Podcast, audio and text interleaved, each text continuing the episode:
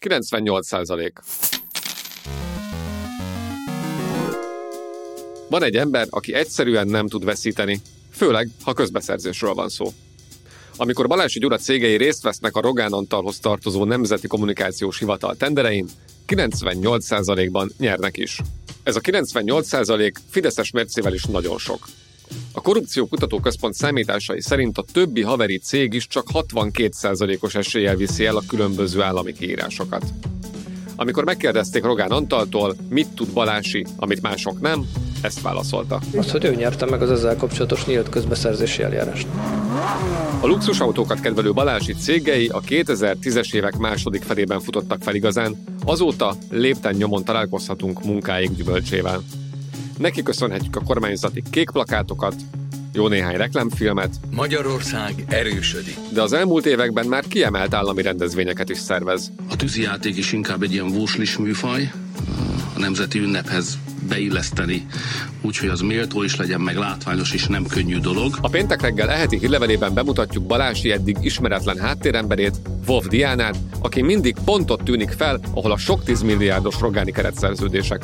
Egyik pillanatban egy állami cég, a másik pillanatban a Balási birodalom vezetőségében. Iratkozz fel a hírlevelünkre a péntekreggel.hu-n, és megismerheted Wolf Diana üzlettársát is, aki feltűnt a korai 2000-es évek debreceni mutjainál, majd a korrupcióval vádolt korábbi Fideszes képviselő Boldog István környékén is. Eheti podcastunkban Tóth István Jánossal, a Korrupció Kutatóközpont vezetőjével beszélgetünk Balási cégeinek mesebeli tündökléséről. Én Szurovec Illés vagyok, ez pedig a péntek reggel. Hírháttér a Partizántól.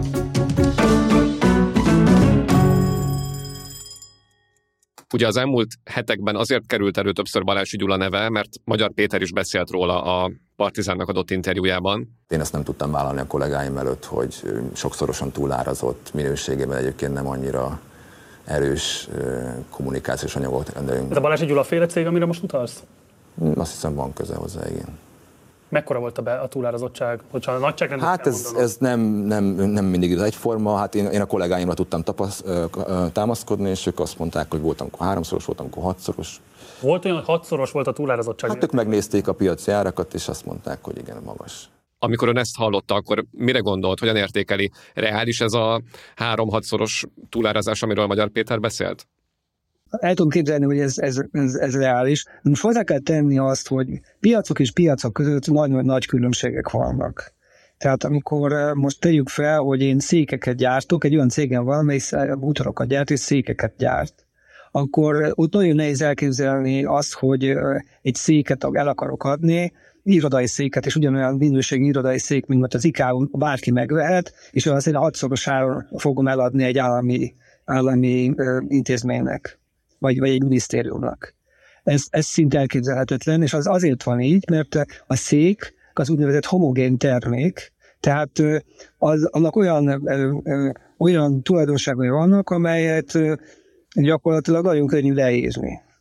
Tehát nagyon könnyű megmondani, hogy milyen egy jó irodai szék. Na most amikor arról van szó, hogy, hogy kommunikációs szolgáltatást kell adni valakinek, akkor nem tudom képzelni, hogy van egy ilyen, hogy, hogy túl lehet árazni könnyen ezeket a szolgáltatásokat, mert ezek úgynevezett inhomogén termékek, és nagyon nehéz megállapítani a piaci árukat. Ugye önök úgy számoltak minden esetre, hogy a Balásinak két cége az 12 év alatt összesen 650 milliárd forintnyi közbeszerzést nyert, amiről elsőre halljuk, hogy nyilván ez egy óriási összeg, de hogy nehéz felfogni igazából, hogy ez pontosan mekkora milyen nagyságrend ez a 650 milliárd, ezt hogyan lehetne kontextusba helyezni? Tehát 650 milliárd forint az egészen nagy összeg, igen, az, nagyon, az egészen nagy összeg. Ezt 12 év alatt nyerte, nem számoltunk itt az inflációval, de igazság szerint megnéztem az adatokat, a szolgáltatások, a, a médiaszolgáltatások piacán nem is nagyon volt infláció, sőt inkább defláció volt 2010-től, picit csökkentek az árak, vagy stabilak voltak az árak. Most azt képzeljük el, hogy hogyha egy felcsúti stadion az 3 milliárd forintba kerül, ugye ez 200 felcsúti stadionnak az értéke. Most próbáljuk elképzelni, hogy 200 felcsúti stadiont egymás mellé helyezzünk. Próbáljuk elképzelni az, hogy elindulunk Budapestről az autópályán Siófok felé, az nagyjából 100 valány kilométer, és hogy megyünk az autópályán végig, bal oldalt végig felcsúti stadionok állnak egymás mellett. Igen, nagyon vonzó elképzelés. Ugye Balási nevéhez köthető egy csomó nagyon ismert ilyen kommunikációs eszköz, amit látunk az elmúlt években a kormánytól, a kék plakátoktól kezdve egy csomó reklámfilm, az utóbbi években már rendezvényszervezés is, és igazából az önök kutatásából is látszik, hogy Balási Gyula a még a neres, ilyen oligarha világon belül is kiemelten erős szereplőnek számít. Ezt pontosan milyen adatok mutatják? Két dolgot kell hozzátennem, hogy amiről én beszélek adatok, azok olyan adatok, amelyek nyilvánosan elérhetők a közbeszerzési hatóságnak a honlapján, a közbeszerzési értesítők adatai dolgozunk fel. Ezek a közbeszerzési értesítő adatok, ezek alapvetően ilyen szöveges dokumentumként vannak fent a honlapon, HTML formában. Ezt alakítjuk mi át úgy, hogy egy, úgy néz, mint a laikusoknak mondom, mint hogyha egy Excel táblát látnánk, ahol egy sor, egy közbeszerzés, és ahány oszlop van, annyi paraméter, annyi jellemzőjét nézzük a közbeszerzéseknek. Ez egy nagyon komoly munka, ezt Magyarországon gyakorlatilag nagyon kevés cég csinálja, meg így a, ilyen adatbázis, ami nekünk van, az úgy tudom nem is nagyon van másnak.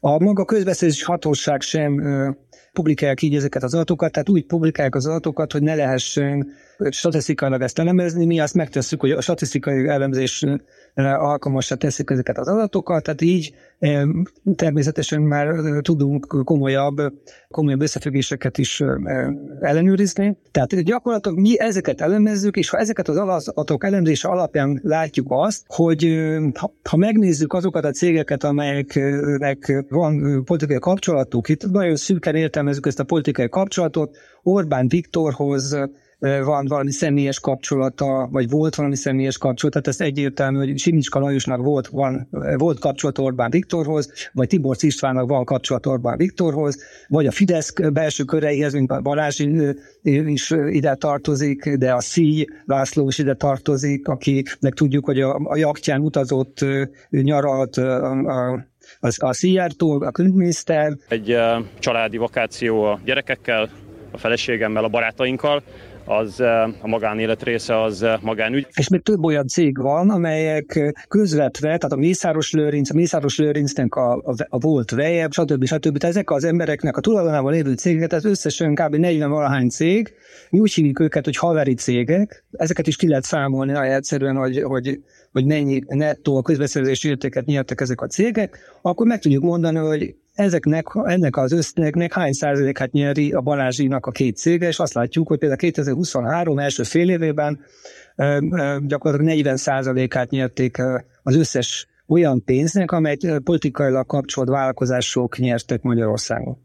Igen, ez egy elég nagy aránynak tűnik egyetlen embernél. Ez és, nagy, nagy arány, igen, igen. És nyilván azt is mutatja, hogy a kommunikáció mennyire központi szerepet tölt be a, ebben a rendszerben. Igen, igen, a kommunikáció egyre nagyobb szerepet tölt be, azt látjuk a legutóbbi jelentésünk, vagy kis elemzésünk, amit ön is idézett, mi fent van különben a honlapunkon, angol nyelven, abból az látszik, hogy ez növekvő tendenciájú, tehát egyre inkább a kommunikációra összpontosít, úgy látszik a kormányzat, tehát a, a politikai kapcsolatokkal rendelkező cégeken belül a kommunikációval foglalkozó ez a két cég egyre nagyobb arányt hasít ki ebből a tortából. Egy demokráciában döntő tényező a kormány és a polgárok közötti folyamatos kapcsolattartás.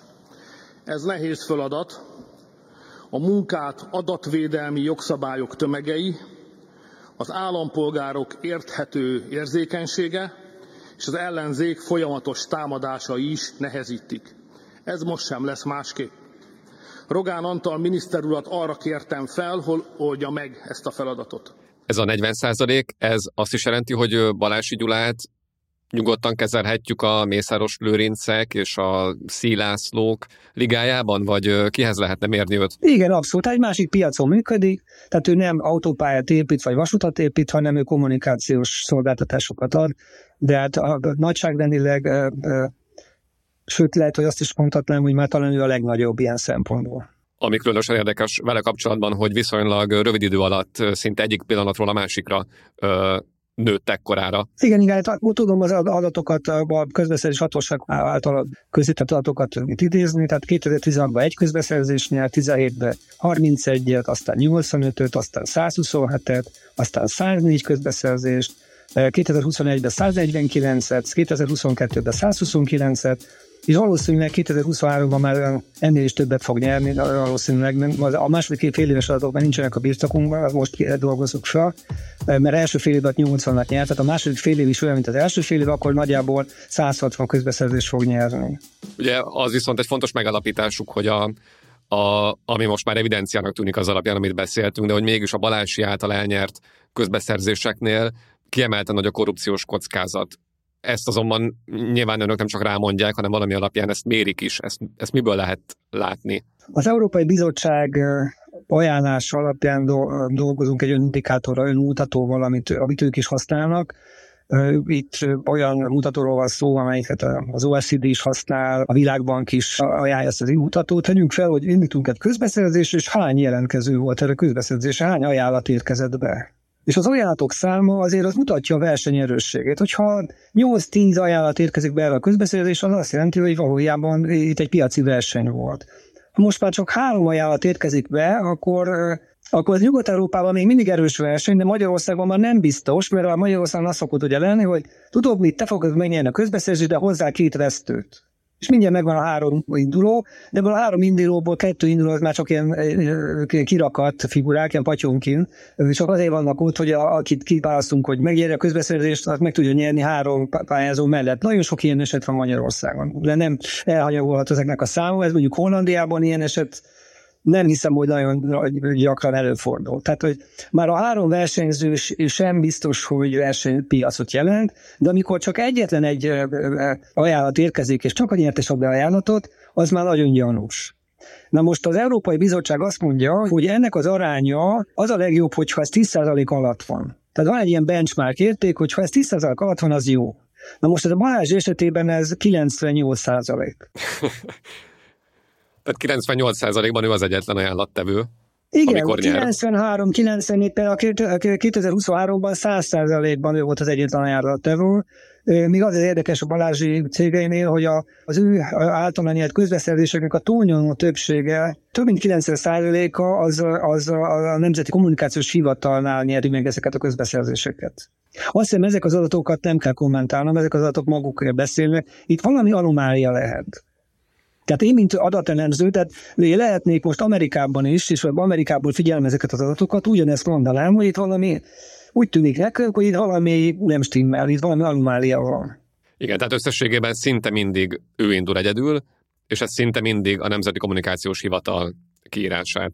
Igen, meg tudom az adatokat. 2019-ben 98%-ban indult egyedül, 20-ban 93, 21-ben 93, 22-ben 93, és 2023-ban 100%-ban egyedül indult. Tehát a 80 közbeszerzés, amit 2023-ban nyert, ott 80 esetben egyedül indult. És természetesen nyert, hát hiszen nem volt más, aki indulja, hát ő nyert. Amit az egyajánlatos tenderekről mond, ez azért is érdekes, mert néhány hónapja írt éppen cikket a G7-re arról, hogy az uniós beszerzéseknél mennyire leszorította a kormány az egyajánlatos beszerzéseket, miközben ezzel párhuzamosan a hazai finanszírozású tendereknél meg megemelkedett. Ezek szerint akkor most erre számíthatunk így a jövőben, hogy ahol nem uniós pénzt használnak fel, ott egyre inkább ilyen Balásihoz hasonló egyemberes kiírások lesznek? Igazság szerint most nekünk a rendszert kell nézni, nekünk a szisztémát kell nézni, ilyen szempontból teljesen mindegy, ezt a, a, a tulajdonos, tehát Balázsinak hívják, vagy, tehát nem a Balázsi személye itt a fontos. Itt az a lényeg, hogy, hogy milyen, milyen rendszer alakul ki Magyarországon, mennyire érvényesül a szabad piac Magyarországon. Az a szabad piac, amiért annak idején mag, jó magam is, mint közgazdász, a 80-as évek végén, 88-89-ben, 90-ben síkra szálltunk. Na most úgy látszik, hogy ezen a közbeszerzési piacoknak egy jó nagy szegmensében ott nincsen szabad piac. Gondolom ön is ismeri a, tehát nem tudom, malmozott-e már, tehát hogy tudja azt, hogy mi ez a malomjáték. Igen. Na, tehát valóban van ez a csiki-csuki. Amikor ide lépek, az is rossz, oda lépek, az is rossz. Tehát, hogy ki tudom játszani a rendszert. Kb. erről van szó, amikor a magyar kormány, mint hogyha malmozna úgy, hogy az Európai Bizottság meg nem tud malmozni. És beveszi ezeket a cseleket. Tehát, hogy azt csinálja, a magyar kormány, hogy a, rájött arra, hogy, hogy meg be kell tartani valamilyen szabályokat, ott nem lehet az, hogy magas legyen az egy, egy pályázós közbeszerzések aránya, ezt le is szorította, de már leszorította már azelőtt, mielőtt bevállalta volna, hogy le fogja szorítani. Tehát ez a kicsit olyan dolog, hogy nagyon okos vagyok, bevállalom azt, amit már rég teljesítettem. és ez meg is történt. És utána a, a magyar adófizetők által finanszírozott, tehát a magyar büdzséből finanszírozott közbeszerzésekről pedig ez, ez az arány, ez meg emelkedik. Tehát ez várható, hogy akkor a magyar adófizetők pénze lesz sokkal kevésbé, hogy mondjam, közült szolgáló elköltve. Igen, ezek a 95-98 százalékos arányok, amiket említ, ezek annyira extrémek és annyira szürreálisak, hogy így azt gondolná az ember, hogy erre van valami automatizmus, van valami szankciója ennek, vagy akkor el kell indulnia valami eljárásnak, hogyha ilyen látványosan nem jól működnek a dolgok, nincs semmi ilyesmi a rendszerben, ami akár csak papíron segítene ezeket tisztán tartani? Nézze, hogyha nincsen joguralom egy adott országban, akkor ilyen adatok lesznek, akkor ez még végtelen ideig fog ez folytatódni. Addig, addig fog folytatódni, amíg a magyar adófizetők ezt hagyják. Na most Amerikában, például amerikai kollégákkal beszéltem erről, ott ilyen nem fordulhat elő. Ott nem fordulhat elő, mert ő magában az is, hogy adatokat elemez valaki, és az adat elemzésből kijövő összefüggések a, most már az amerikai bírói gyakorlatban azokat már evidenciaként fogják föl. Tehát bizonyítékként be lehet csatolni. Az, hogy igen, itt van egy korreláció arról, hogy tehát van egy összefüggés, ami statisztikai kimutatható, tehát ez egy evidencia arra, hogy itt van anomália volt. A magyar bírói gyakorlat az nagyon messze van ettől, Magyarország nagyon messze van ettől, de azt gondolom, hogy ez el fog jönni ez a pillanat. Ez lesz ilyen Magyarországon, csak azt nem tudjuk, hogy mikor lesz ez. Én azt gondolom, hogy 50 éven belül valószínű. Tehát 50 éven belül ez el fog jönni az, hogy Magyarországon is az ilyen adatelemzést az evidenciaként, tehát bizonyítéként fognak felfogni a hatóságok. 50 éven belül? 50 év, hát én arra satszolom. De lehet, hogy nagyon optimista vagyok. Beszéltünk már arról, hogy a magyar kormány adott esetben ugye teljesíti az Európai Unió elvárásait. Emiatt hozták létre több mint egy évvel ezelőtt most már az integritás hatóságot is, ami elvileg valamiféle korrupcióüldöző szerv lenne, de nem világos igazából, hogy például egy ilyen balási típusú esetben van-e bármi ö, mozgástere, tudna-e bármi érdemi lépést tenni, és tudom, hogy ön kezdettől fogva szkeptikus volt ezzel a hatósággal kapcsolatban. Most hogy látja ennek a szervezetnek a működését bő egy év elteltével? A véleményem nem változott. Itt van egy logikai hiba. Itt van egy logikai hiba abban, hogy, hogy ha valamilyen minőségi váltást várunk ettől a hatóságtól, hogy várhatjuk el azt, hogy egy ilyen kormányzat, amelyik ezt az államot most működteti, az létrehoz egy másik intézményt, vagy másik szervezetet, és az más lesz, mint amit ideig létrehozott. Tehát ez egy ilyen úgynevezett önellentmondás. Azt szoktak ilyenkor mondani, tehát van egy jó kis mondás, hogy kutyából nem lesz szalonna. Nem látok semmi miatt, ami, ami, ami miatt meg kéne változtatnom a véleményemet erről. Olyan ügyekben, amelyben most például erről is szó volt, olyan ügyekben nem láttam, hogy valami történt volna. Az egy fontos lépés lenne, ha például megindulna valamelyik hatóság, mint mi is említettük ebben a tanulmányban, meg, kezd, kezd megnézni ezt, hogy mi is van ezekkel a szerződésekkel, mi van ezzel a 650 milliárd forinttal, mi van ezzel a 730 közbeszerzés, amiből 706 közbeszerzést a Nemzeti Kommunikációs Hivatal írt ki, és annak a 90% az egy pályázós. Tehát ezt mi kimondani is olyan, hogy ha ezt én amerikai kollégáknak vagy európai kollégáknak mondom, nem hiszik el az adatokat, amit én mondok. Ez volt a Péntek reggel, a Partizán hírháttér szolgáltatásának eheti podcastja. Olvasd el a hírlevelünket is, amiben bemutatjuk Balási Gyula háttéremberét és annak üzlettársát is. Iratkozz fel a péntekreggel.hu-n, és ezentúl hétről hétre elsőként kaphatod meg a hírlevelünket, podcastunkat és egy perces videónkat. A péntek reggelben mindig három különböző formában járunk körbe egy fontos és aktuális témát, és te döntöd el, mennyire mélyülsz el benne. Köszöni a figyelmet a teljes stáb nevében a péntek reggel szerkesztője, Szurovec Illés. Szerkesztő munkatársam volt Laki Gergely és Rádi Antónia. Zene és hang, Irsik Bence. Grafika, Gondel András. Videó, Donát Áron. Gyártásvezető, Beke Anna. IT, Tóth Norbert. Nézd, olvasd, hallgasd. Minden péntek reggel.